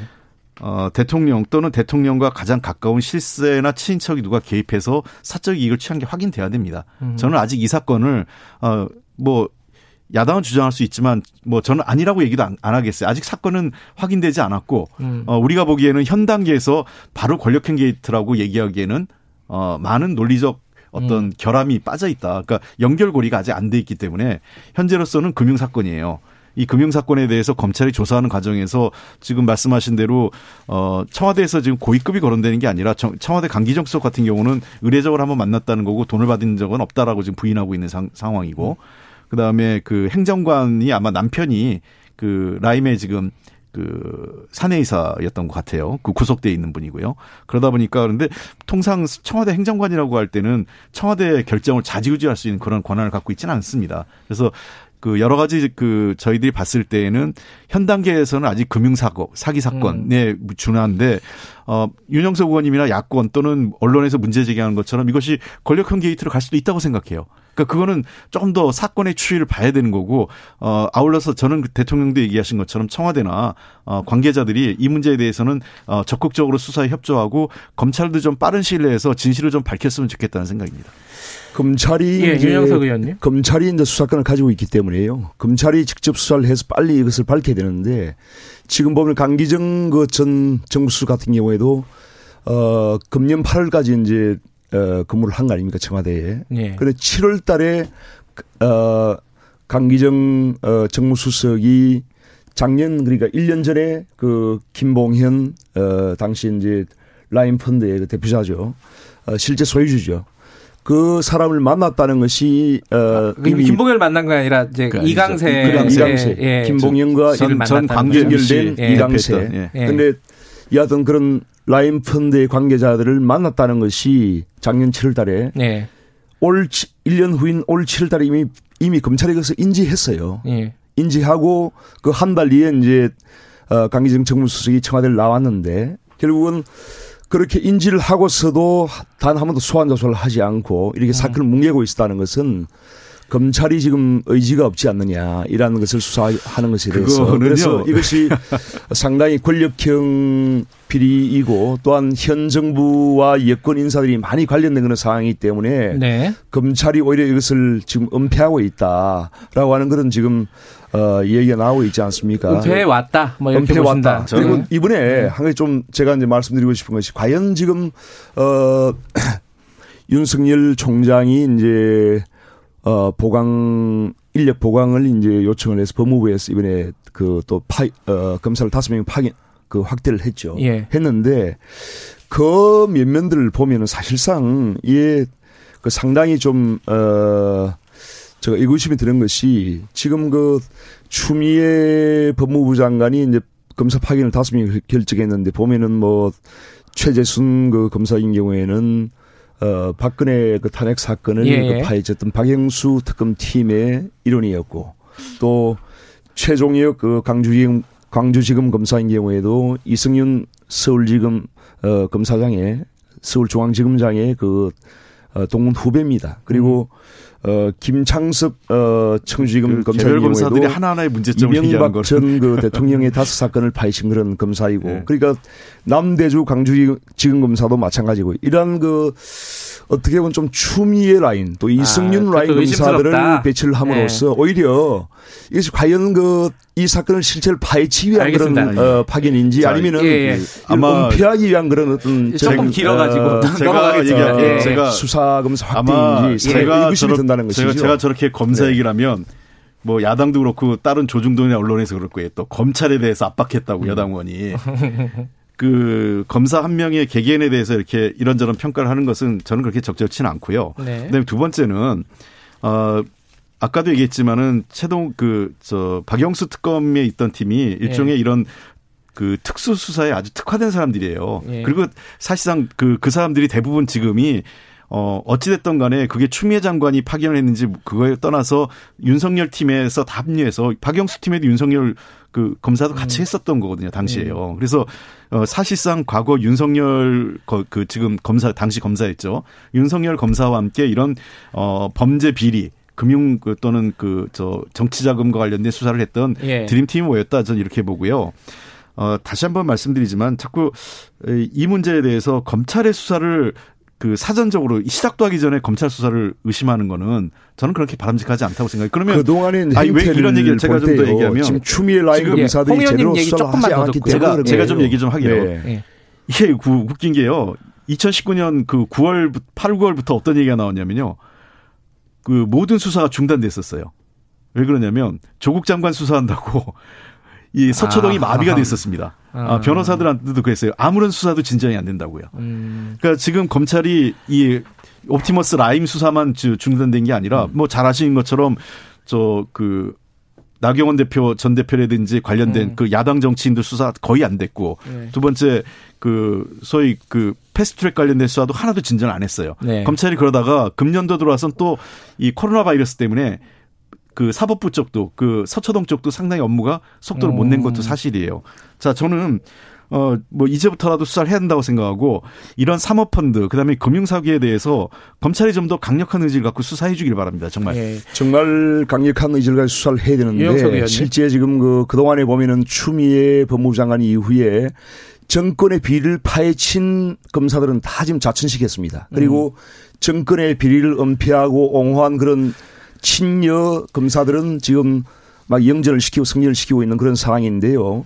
어, 지금 그, 어, 이번에 그 수사 검사를 확대한 그런, 어, 어, 인사도 보면은 상당히 친여 또 추미애 라인 검사들로 했기 때문에 저희가 의구심이 드는 것이고. 그 추미애 라인이라는 것 자체에 동의할 수가 없습니다. 이러한 부분에서 이게 현재 추미애 장관의 지휘를 받는 그런 어, 검찰로서 과연 이게 되겠는가 하는 그런 그래서 특검하자는 의심이 드는 것이고 그래서 특검을 하자는 것이에요. 네. 그래서 문재인 대통령도 이러한 부분에서 정말 떳떳하고 네. 어떤 잘못이 없다면은 이러한 특검을 받아들여야 됩니다. 그래서 특검하자. 자꾸만 이걸 이제 은폐하기 위해서 추미애 라인 검사들로 이렇게 하지 말고 아니 근데 특검 얘기는 어떻게 생각하세요? 특검에 대해서는 전 예. 이렇게 생각을 합니다. 그 우리도 야당 때 특검 얘기를 했지만은 일단 검찰 수사 결과를 보고 난 이후에 예. 수사가 미진하거나 또는 검찰이 그 지금 수사를 뭉개고 있지 않습니까? 아니요, 지금 수사를 하지 않아요. 이제 시작하잖아요. 7월달에 이미 아니, 인지하고도 전혀 아무런 조치를 하지 그러면은 않았어요. 만약 매, 매번 건건마다 그러면요 검찰 조직 해체합시다. 검찰 조직 해체하고 경찰이 다 수사하게 하고 또 사건 터질 때마다 그 말씀은 특검이 하는 거고요. 말씀이고요. 아니 근데 그러니까 제가 말씀드리는 거는 이 사건을 검찰이 7달 인지하고도 전혀 지금 수사를 하지 않고 있는 이런 상황에 대해서 제가 아니 일단은 검찰 수사 결과 보고 미진하면 특검을 하자니까 저도 특검 반대하지 않아요. 검찰 수사 미진합니다. 그러면은 그 나경원 대표 수사 미진한 거 특검하자고 하면 받으실 거예요? 그거는 같이 검토를 해봅시다. 그리고 저 그저이 야권에 관해서 패스트트랙 미진한데 우리가 특검하자 막 받으실 거예요? 이번에 그 이것을 그렇게 자기한테 불리한 거는 불리한 거는 안 받고 어, 유리한 것만 하자 이렇게 하는 건 그게 정치적이죠. 검찰을 자꾸 정치적으로 하지 마십시오. 자 정리를 해야 되는데 저 하나만 예. 여쭤볼게요. 그 강기정 수석이요 예. 만난 건 사실이잖아요. 이강세 씨를 네. 만났는데 그때도 라인 문제가 좀 그 있었던 말들이 나왔, 아, 나왔던 시기란 말이에요. 예. 만난 것 자체가 좀 부적절한 거 아닙니까? 돈 받았, 안 받았다 치더라도. 글쎄 이제 아마 그게 두 분의 어. 관계 어떤 관계인지 제가 잘 모르겠지만 네. 어, 도리어 그 부적절한 만남이었다면 저는 청와대 밖에서 만났을 것 같아요. 음. 청와대 안으로 온, 오라고 한 것 자체가 네. 제가 보기엔 어 그냥 그 어떤 뭐랄까 특별한 어떤 의도에 대해서는 없었던 거 아니에요? 음. 이 생각해 보시면 상식적으로 제가 어떤 부정 제가 어떤 청와대 수석으로 있는데 네. 어 어떤 부정직한 거래 또는 음. 부정한 거래를 한다고 할 때 그 청와대 안에서 만나려고 하겠습니까? 음. 오케이. 그리고 유정석 의원님. 지금까지 상황 나온 얘기들 팩트들로 보면은 가장 핵심이 뭐라고 보세요? 약간 권력형 게이트라고 하는데 이제 다들 좀 근거들이 예를 들어 돈 받은 게 명확하지도 않고 막 이런다고 지금 여당은 얘기하고 있지 않습니까? 뭐 핵심이 뭐라고 보세요? 수석도 이제 돈 받은 것을 지금 부인을 하고 있지만은 네. 그건 이제 검찰 수사를 통해서 밝혀지겠죠. 네. 밝혀질 텐데 현재 이제 어 아까 의구심을 제기한 것은 현재 그 추미애 라인 검사 아, 친여권 검사들로서는 네. 이걸 밝히는 한계가 있을 것이라는 것이 제가 예상되는 음. 것이고 예. 결국은 이제 어 금융감독원이 이러한 그 펀드의 부실 운용과 부실 투자에 대해서 네. 제대로 감, 감시 감독을 해더라면 이런 일이 발생하지 않습니다. 그런데 음.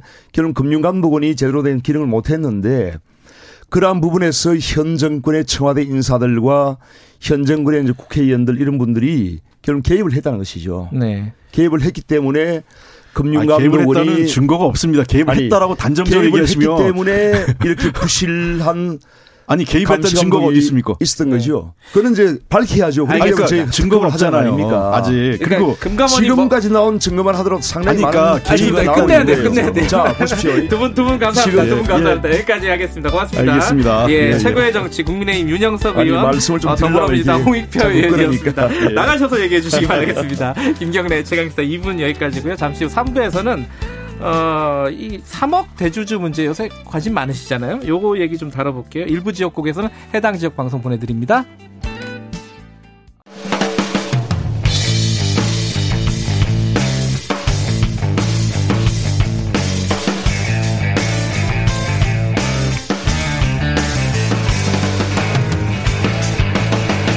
김경래의 최강 시사.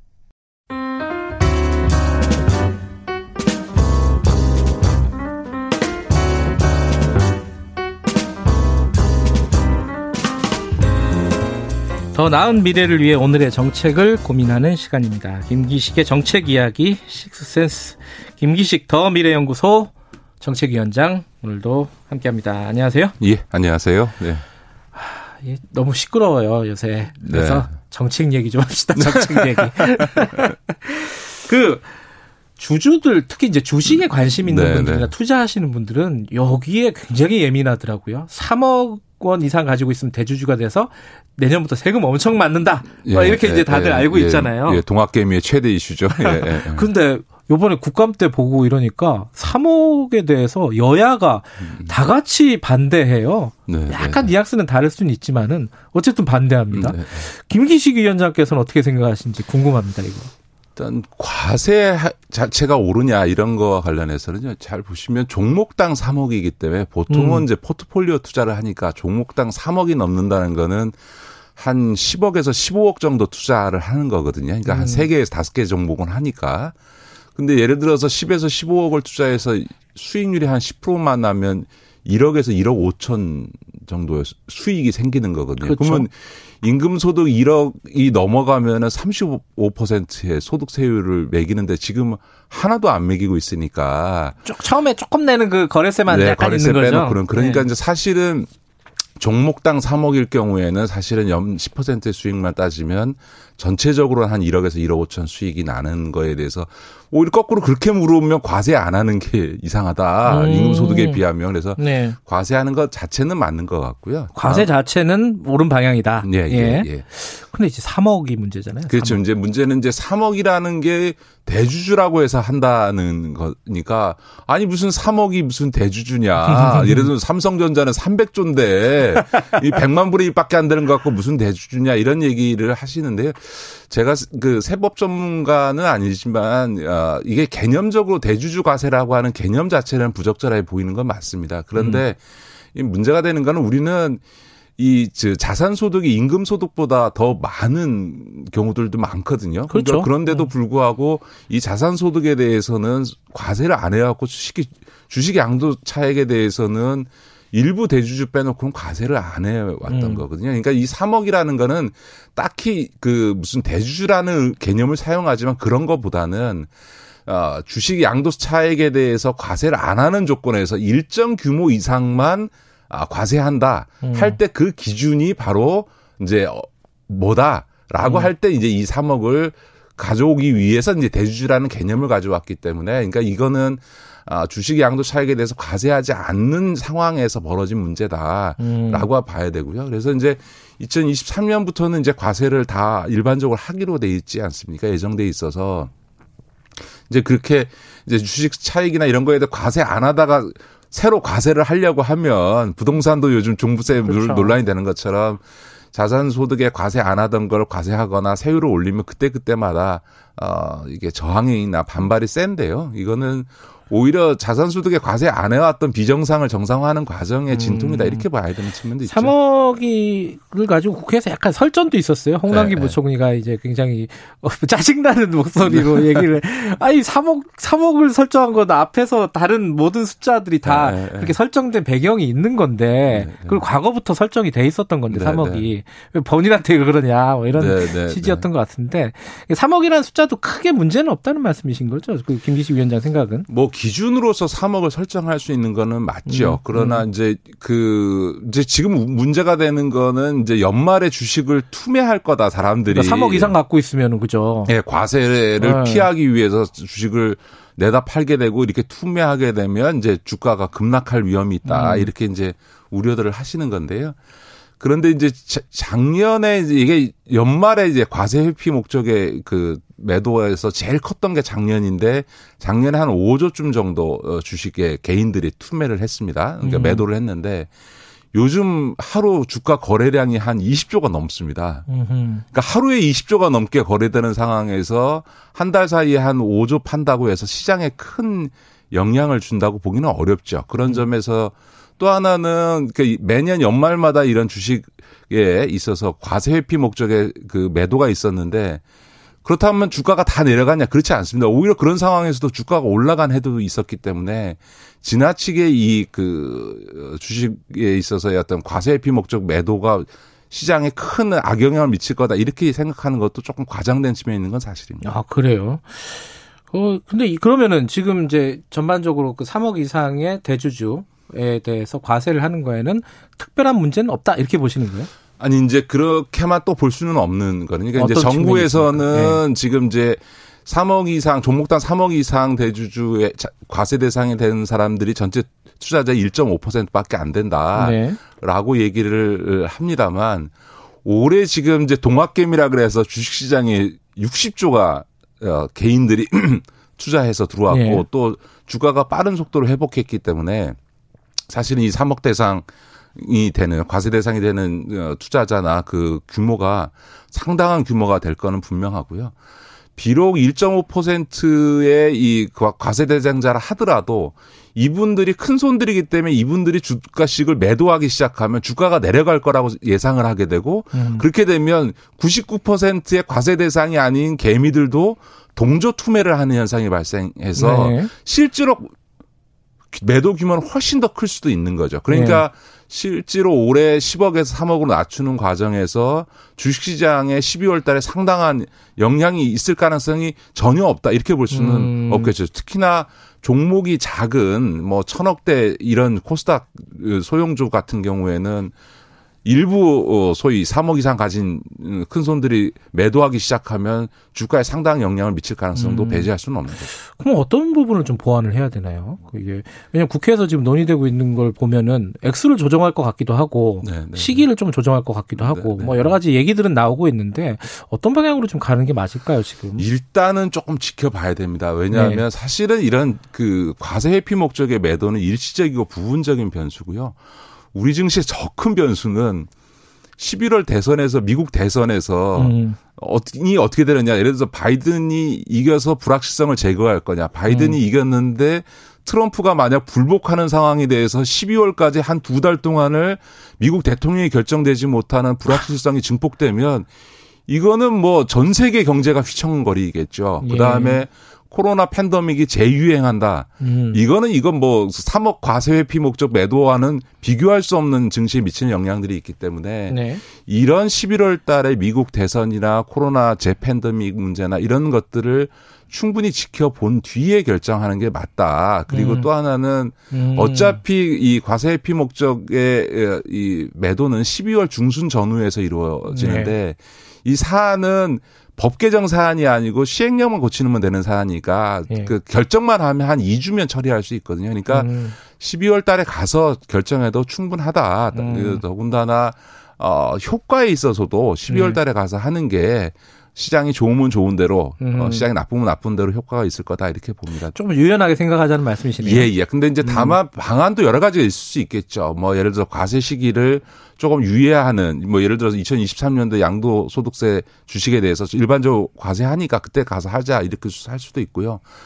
꼭 굳이 3억, 10억에서 3억일 필요 있냐? 뭐한 음. 5억 정도로 해도 될 수도 있고요. 또 이미 얘기가 나왔습니다만 가족 합산하지 말고 인별 과세하자라는 것도 예, 있을 수 있고요. 그거는 이제 정부에서도 그런 식의 얘기를 또 했어요. 하나는 과세 예. 시점의 문제도 있습니다. 예를 들어서 12월 31일을 기준으로 하다 보니까 그때 팔면 배당을 못 받거든요. 음흠. 12월 31일까지 보유를 해야 배당을 받는데 요즘은 배당 성향이 좋은 데들은 뭐 4% 5% 지금 시중 금리가 훨씬 많은 배당들을 하니까 아니 1년 내도록 주, 식 보유했는데 배당도 못 받고 팔아야 되냐? 이런 억울함이 있을 수 있으니까 배당은 받게 해주고 과세 시점을 설정하는 방법 등 여러 가지 방법이 있는데 지금은 그걸 거론할 시점은 아닌 것 같습니다. 조금 더 상황을 보고 아마 이제 우리 청취자들께서도 종합적으로 고려하고 있을 거다 이렇게 음. 생각하시면 좋을 것 같습니다. 음. 지금 막 이러자 저러자 뭐 3억이냐 5억이냐 언제 하자 이걸 바로 결정하지 말고 조금 보자. 예, 그러니까 뭐 아까도 음. 말씀드렸지만 시점이라든가 과세 음. 기준이라든가 과세 방식이라든가 과세 시점 이런 것 등등에 있어서 여러 가지 안들이 있을 수 있고요. 그걸 네. 뭐 종합적으로 할 수도 있고 그 중에서 어떤 걸 하나를 선택할 수도 있는 거기 때문에 음. 다만 그 시기는 11월 오히려 더 큰 증시의 변수가 되는 미국 대선이나 코로나 재확산 이런 것들을 지켜보고 예. 12월 달에 가서 결정하면 되니까 우리 어, 개미들께서들 너무 이렇게 심리적으로 크게 동요하지 마시고 음. 조금 상황을 지켜봐 주시면 좋을 것 같고 우리 기재부도 저는 충분히 이해는 됩니다. 이게 왜냐하면 2018년도에 법을 국회에서 개정해 준 아, 그렇죠. 거고요. 3년 전에 이미 예고된 건데. 기재부 입장에서는 억울하죠. 아, 이거 게. 왜 우리 보고 뭐라 그러냐 이럴 수 있는 거잖아요. 그런 네. 점에서 정책의 일관성이나 이런 측면에서 기재부 입장을 이해는 하는데 기재부도 올해는 특수한 상황들이 있지 않습니까? 이제 음. 코로나 상황이고 동학 개미들이 주식 시장을 지키기 위해서 들어왔는데 원칙도 좋지만 시장 상황을 봐가면서 유연하게 대처하는 음. 것도 충분히 고려할 수 있다. 그런 점에서는 좀 전 기재부도 좀 유연하게 이 상황을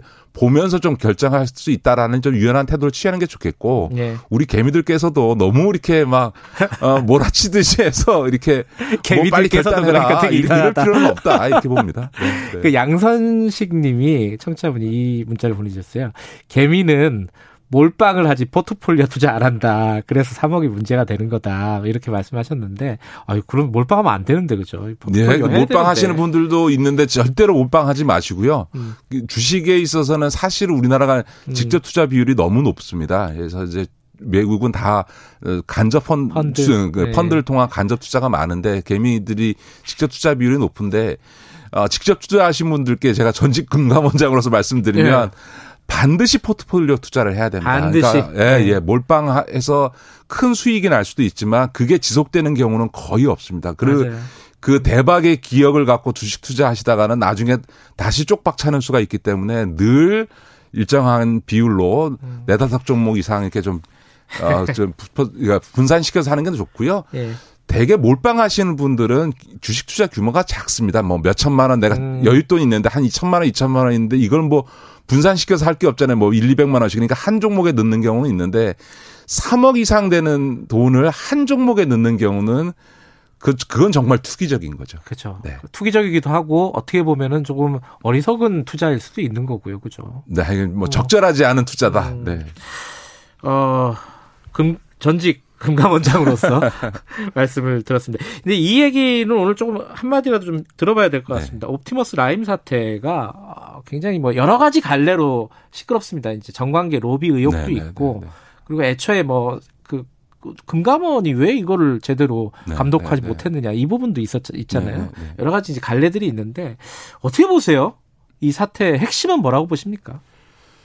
이 사태의 원인과 핵심은 2015년도에 금융위가 한 사모펀드에 대한 규제 완화 조치이고 음. 그 규제 완화를 하면서 최소한 했어야 될 사후 감독 시스템을 정비하고 네. 금감원에 네. 그런 권한을 부여했어야 되는데 그거를 이 사건 터질 때까지 계속 금융위가 막아왔다는 겁니다. 저는 음흠. 이 사건과 관련해서 국민들 관심이 높은 정관계 로비 의혹은 철저히 수사에 따라서 위법 네. 사실이 있으면 그 누구라도 반드시 사법 처리해야 된다고 봅니다만 네.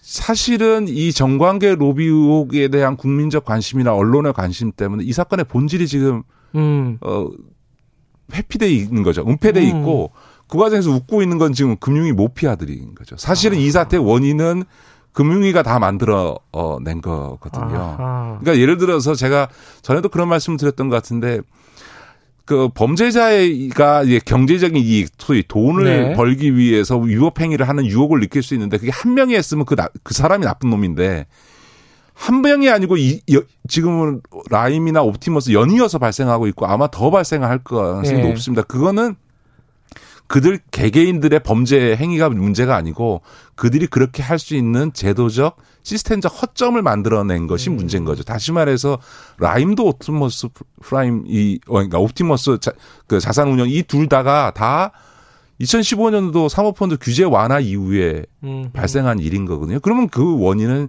2015년도 규제 완화에서 문제가 있었다고 음. 봐야 되는 거죠. 그런데 이제 정작 그 책임을 져야 될 지금 금융위는 다 빠져 있고 음. 그 사실은 이제 정치권의 로비 의혹만 지금 불거져 있고요. 금감원도 물론 전도 그 불, 문제가 불거진 뒤에 신속하게 좀 더 어 그 조사를 했었으면 좋았다고 생각합니다만 우리 청취자께서 아셔야 될 게 금감원이 사실은 권한이 거의 없었습니다. 음. 이 사모펀드와 관련해서는 그 투자자가 누군지를 들여다볼 권한은 지금도 없고요. 네. 그, 그 내용을 들여다보는 것 자체가 사모펀드의 사, 이 어떤 활성화, 산업 발전을 저해한다고 해서 음. 금융위가 계속 못하게 막아왔던 거거든요. 음. 그러니까 금융위가 예를 들어 금융 아, 금감원 직원이 누군가 뭐 로비로 돈을 받았다 이러면은 그거는 뭐. 수사해갖고 당연히 뻔뻔히 쳐야 그렇죠. 되지만 네. 지금 상황을 금감원에게 모든 책임을 막 밀어버리는 이것도 네. 좀 문제가 있다는 거네요. 그죠? 뭐 금감원에게도 뭐 책임이 없다 할 수는 없겠죠. 문제가 불거진데 않으면 어떻게든지 간에 빨리 조사해서 빨리 문제를 처리를 했어야 된다라고 할 수 있을지 모르지만 이 불법 행위가 발생하게 된 음. 배경은 사실은 2015년도 금융위가 주도한 규제 완화와 그것에 따라서 금융감원에서 계속 감독 권한을 달라라고 네. 했는데 그걸 막아왔던 것에서 음. 이 문제가 발생 아, 한 거죠. 근데 이제 그거에 대한 책임 추궁은 지금 그러니까요. 아무도 안 하고 있으니까 얼마나 지금 그 가슴을 쓸어내리면서 있겠어요. 어, 진짜 그 뒤에서 웃고 있는 그죠? 네, 뒤돌아서 네, 웃고 네, 있는 네. 그런 상황일 수도 있겠는데 그러면 어떻게 해야 되니까 이 책임도 물어야 되는 거고 제도도 개선을 해야 되는 거잖아요. 어떤 방향으로 예, 예. 아니 지금은 이제 책임 추궁은 저는 뭐 가장 강력한 권한을 갖고 있는 검찰에 나섰기 때문에 네. 검찰의 수사가 제일 통해서 엄정하게 사법 처리하는 게 제일 우선일 것 같고요. 그러나 국회와 정부가 논의해야 되는 거는 이미 이제 책임 추궁과 사법 처리 부분은 검찰의 목이 됐으니까 빨리 제도 개선책을 내놔야죠. 지금 음. 3년 동안 전수조사하겠다는 것도 사실은 좀 어떤 의미에서 황당한 얘기거든요. 그럼 음. 3년 동안 이루어지는 불법은 어떻게 할 거며 네. 금감원의 지금 인력으로 지금 그걸 언제까지 할 수 있겠냐. 그런 점에서 보면 제도 개혁은 이, 런 사태를 재발을 막는 측면도 있지만 네. 제도 개혁이 이루어지게 되면 시장에 사인을 주거든요. 이제 앞으로 너희 이런 거 절대 하면 안 되고 우리가 계속 일상적으로 들여다볼 거야. 음흠. 라고 사인을 주면 시장에서 아, 이건 이제 걸리겠구나 해서 안 하게 되는 사전 방지 효과가 있습니다. 그래서 올해 안에 시행령, 이건 법 개정 사안도 아닙니다. 아, 시행령과 감독 규정을 오. 통해서 사모펀드의 자산 운영을 함부로 특히 자전거래 예. 자기들이 갖고 있는 펀드 간의 거래를 할 수 있는 자전거래는 원천적으로 아예 금지를 시키고 또 하나는 금감원이 이 사모펀드에 대해서 규제를 완화해 준 대신에 사후적으로 그 음. 자산 운영을 모니터링해서 네. 문제를 있으면 지적해서 못하게 할 수 있는 권한을 주고 또 하나 마지막으로는 이번에 옵티머스에서 나타난 것처럼 판매사라든가 수탁사라든가 사무관리회사 같은 이런 금융회사들에 대해서 팔면서 또 저 서류 처리해 주면서 수수료 받은 대가로 명백히 법적 책임을 져서 문제가 네. 발생하면 자산운용사는 부도나서 그냥 없어질 수 있거든요. 그러나 그걸 팔아서 수익받은 대형 음. 금융회사들이 손해배상 책임을 명확히 지도록 제도를 정비를 해줘야 되는 거죠. 각각의 할 일이 있네요. 검찰은 검찰대로 수사를 네네, 네, 철저히 네네. 하고 정부는 빨리 제도 개선도 마련하고 그죠. 그러니까 국회도 이 논의를 해야 될 것이고 어, 뭐 예, 사태가 어떻게 흘러갈지는 모르겠지만은 뭐 제도 개선이 빨리 좀 이루어졌으면 좋겠습니다. 여기까지 듣겠습니다. 고맙습니다. 네, 고맙습니다. 김기식 더 미래연구소 정책위원장이었습니다. 김경래 최강 시사 듣고 계시고요. 지금 시각은 8시 48분입니다.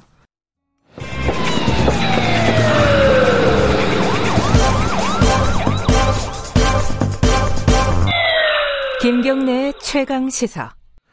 국회에서요. 병무청장이 가수 유승준 씨 를 스티브 유라고 부르면서 입국 금지를 계속 유지해야 된다 이런 입장을 밝혔습니다. 유승준 씨는 어, SNS를 통해서 병무청장에게 장문의 편지를 보냈습니다. 어, 반발을 한 거죠. 이거는 형평성이 맞지 않다. 어, 인권 침해다 이런 취지입니다. 유승준 씨 법률 대리인 김영수 변호사님 잠깐 연결할게요. 김영수 변호사님 안녕하세요. 네 안녕하세요 김영수 변호사입니다.